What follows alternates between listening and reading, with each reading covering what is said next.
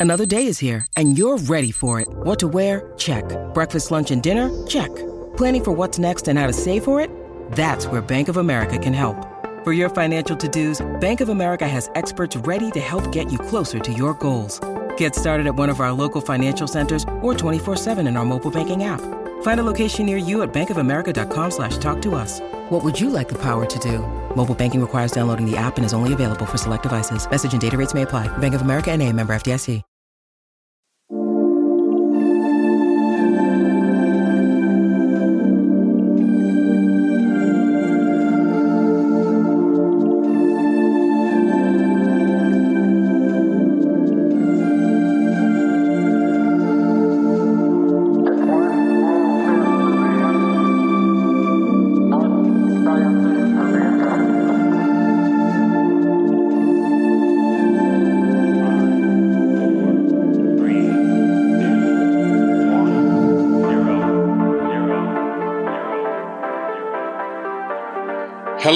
Listeners, and welcome to Ohio Mysteries. We will get to our story in a moment, but first, I want to talk about our Patreon supporters.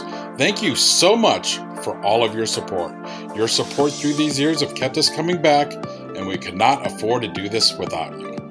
Thanks to each and every one of you. Also, if you would like to become a Patreon member, head on over to patreon.com slash Ohio Mysteries. That's P-A-T-R-E-O-N dot com slash Ohio Mysteries, and consider becoming a supporter for as little as a dollar. Another great way to help us is to share our podcast with your friends and family. Leave a fantastic review, and that's all we ask. So let's throw another log on the fire, campers. Let's dig up a new Ohio mystery. I'm your co host, Steve Yoder, and with us, as always, is our storyteller and journalist, Paula Schleis, who spent 30 years telling these kinds of stories for the Akron Beacon Journal. Hi, everybody. Who invented baseball? For nearly a century, the answer was Abner Doubleday. When the National Baseball Hall of Fame was built in 1939, the location of Cooperstown, New York, was chosen because it was said Doubleday organized the first game right there. This is almost verifiably not true. Doubleday was a famous Civil War general who wrote extensive diaries and never once mentioned baseball. But the story of him being baseball's creator and the reason for the Hall of Fame to be located in Cooperstown is owed to a myth that was started in Akron. This ball of yarn begins with a friendly war of words becomes a fevered search through America's attics and ends with the discovery of a treasure that remained buried for decades. We're even going to throw in a couple of wars, a murder, and an insane asylum. So join us as we unravel the mystery of baseball's origins and Ohio's role in the Great Lie.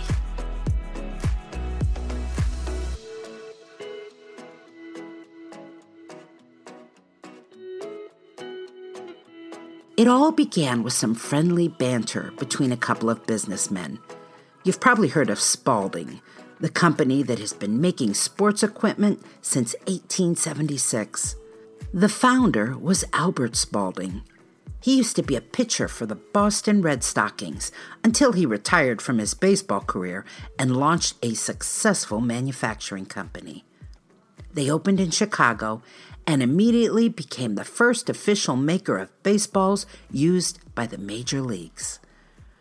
Pretty soon after that, he began publishing an annual baseball guide.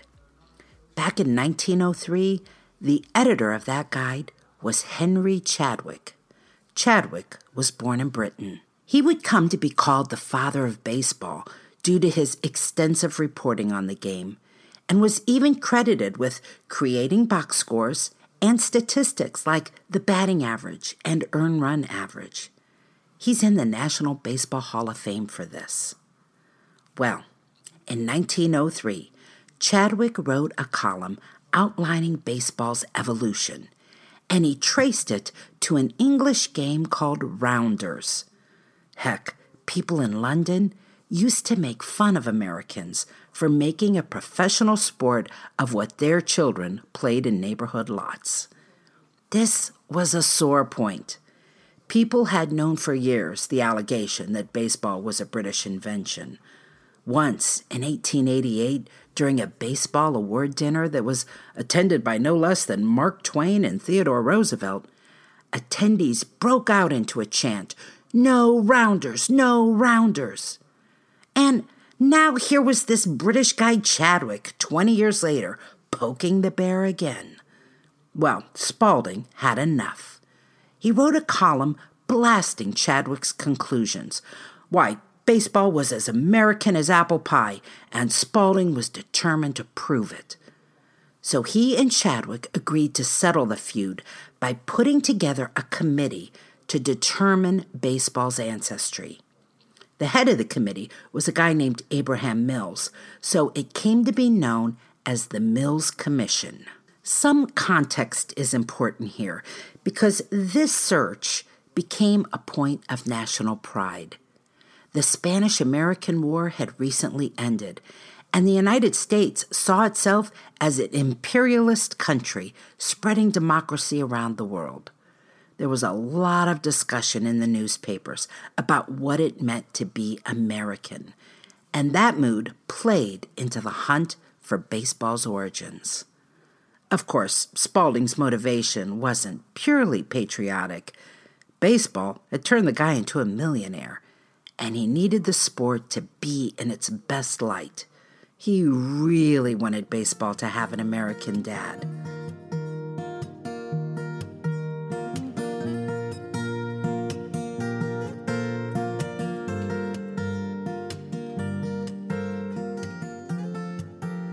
Now, here's where a couple of Abners enter the picture. For decades, all we knew was that a man named Abner Graves wrote the Mills Commission and told them about his buddy, Abner Doubleday. In a typewritten letter on his personal stationery, Graves described in vivid detail how his childhood friend orchestrated the first game of baseball in Cooperstown, New York, around 1839. Hallelujah!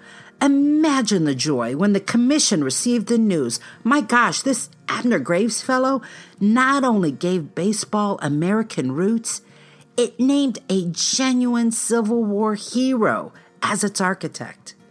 It was Doubleday who fired the first Union shot in defense of Fort Sumter, the battle that started the Civil War.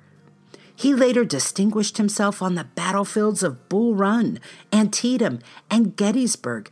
They even have a larger than life statue of him on the Gettysburg battlefield. In journalism, there's an old saying something about the fastest way to ruin a good story is to check it out. Maybe the commission instinctively knew this because even the slightest bit of investigation would have made this claim suspicious.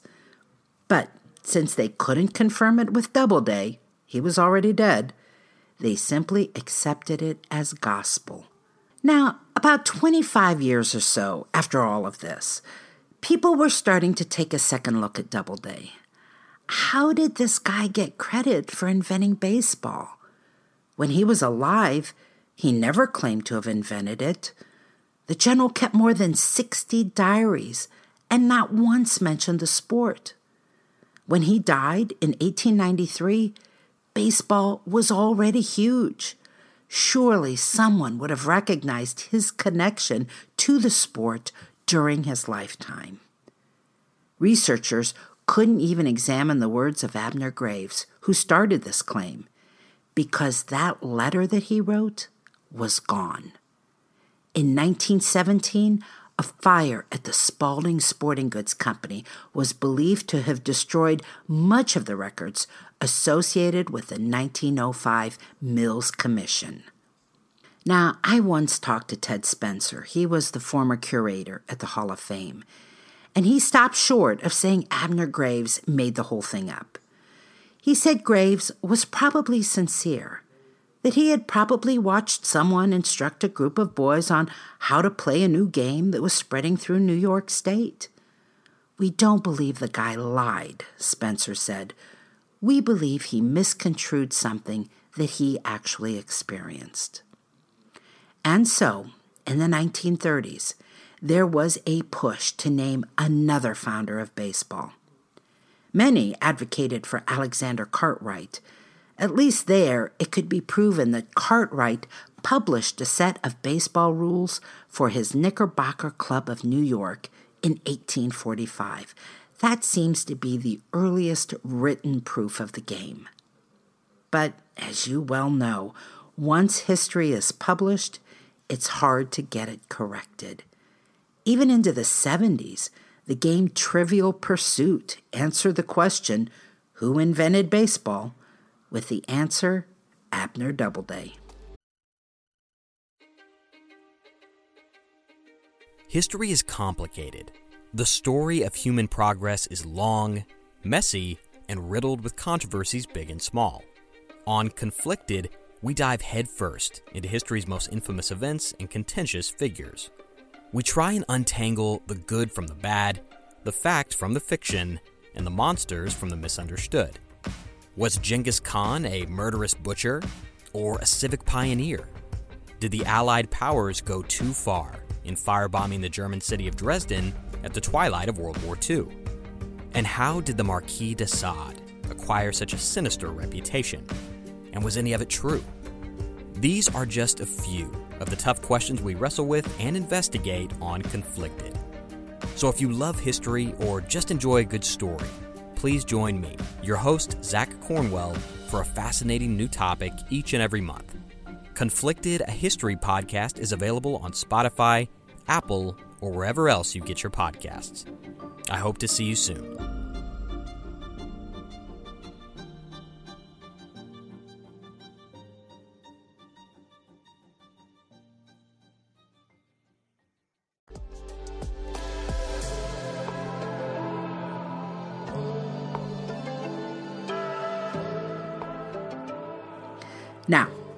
Been waiting patiently to hear about Akron, Ohio's role in all this. And that's fair that you had to wait because the country had to wait an entire century to know this. When Abner Graves' letter seemingly went up in smoke during the Spalding Company fire, baseball researchers lost the ability to see exactly what Abner claimed. And they had no way of knowing that Graves never sent his letter to the Baseball Commission. He wrote it as a letter to the editor of the Akron Beacon Journal. This missing piece of the story was revealed in the year 2000 when a descendant of a Spalding employee gave the Hall of Fame a box of baseball memorabilia, including a scrapbook of the Spalding era. In that scrapbook, the Hall's curator, Ted Spencer, discovered the original Abner Graves letter, and it began with a salutation to the editor of the Beacon Journal and arrived in an envelope from the Thuma Hotel, which once sat on the city's South Main Street. Turns out, Graves was a mining engineer from Denver, Colorado, passing through town in April of 1905. On a Saturday morning, he picked up a Beacon Journal and read a story about the feud between the American businessman and the British sports writer, and the hunt by the Mills Commission. Graves quickly typed out his story, and it ran the very next day, April 4th, under the headline Abner Doubleday Invented Baseball. The letter said Doubleday was a pupil of Green's Select School in Cooperstown, and he had organized a game between his school and students from Otsego Academy. Prior to Doubleday, according to Graves, the boys were playing something called town ball, and it was chaos. It involved a tosser who threw a ball toward a boy who stood six feet away, ready to swing a four inch wide flat board at it. Out in the field, 20 to 50 students would be scattered about waiting to catch the ball. If the ball wasn't caught, the runner would take off and run out 50 feet, then turn around and run back. And it was everyone's job to race for the ball and throw it at the batter. If they could hit him, he would be out. Ouch! Graves said Doubleday improved town ball. First, he limited the number of players in the field so that outfielders weren't running into each other. Then he set out four bases in a diamond pattern. Three of the bases were a place of safety where the batter would be free from getting plunked. And Doubleday called it baseball because of the addition of these bases. After running that letter in the paper, the Beacon Journal editors forwarded the letter to the Baseball Commission, and a legend was born.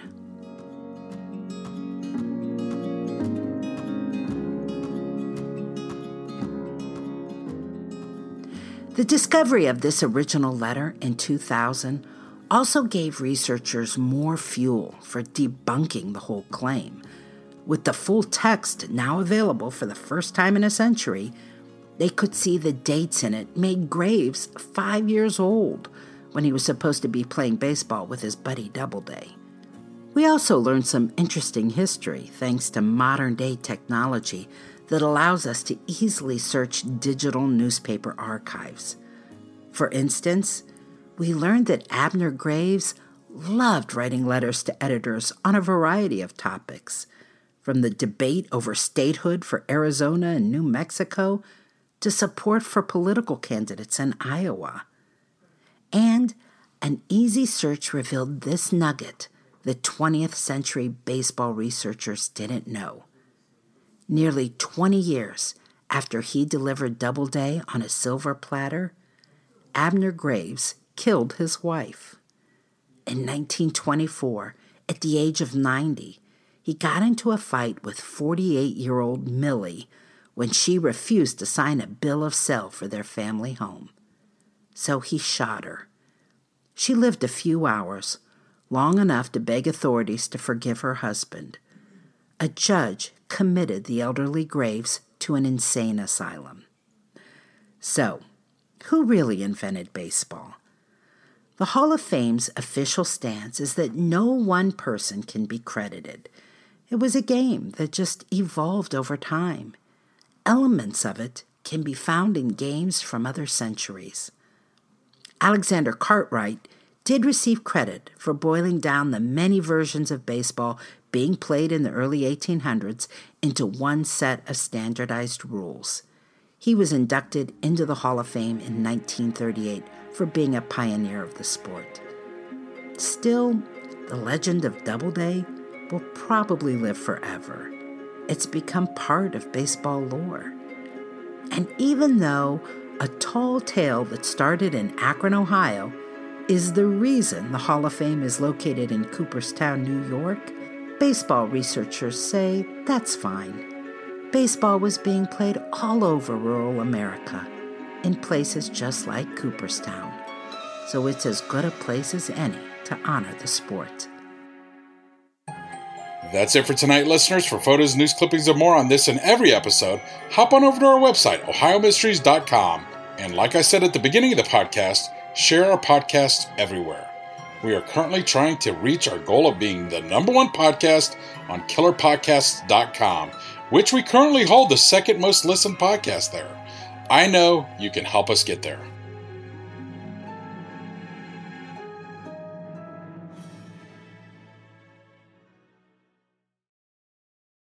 Hello, my name is Peter Zablocki, and I'm a historian, author, and college professor. I'm thrilled to invite you to check out Evergreen Network's History Shorts podcast. Every Tuesday and Thursday, join me on a journey through time, exploring the little known and hidden gems of history. In each bite sized episode, I'll dive into my original research to bring you intriguing historical curiosities you've probably never heard of, uncovering the fascinating stories that have shaped our world from forgotten figures to overlooked events. And the best part? I've condensed all this historical goodness into manageable chunks, perfect for your on the go lifestyle. Whether you're commuting to work or squeezing in a quick break, History Shorts fits into the little time you probably think you don't have. Subscribe now and never miss an episode of the History Shorts podcast, available wherever you get your podcasts.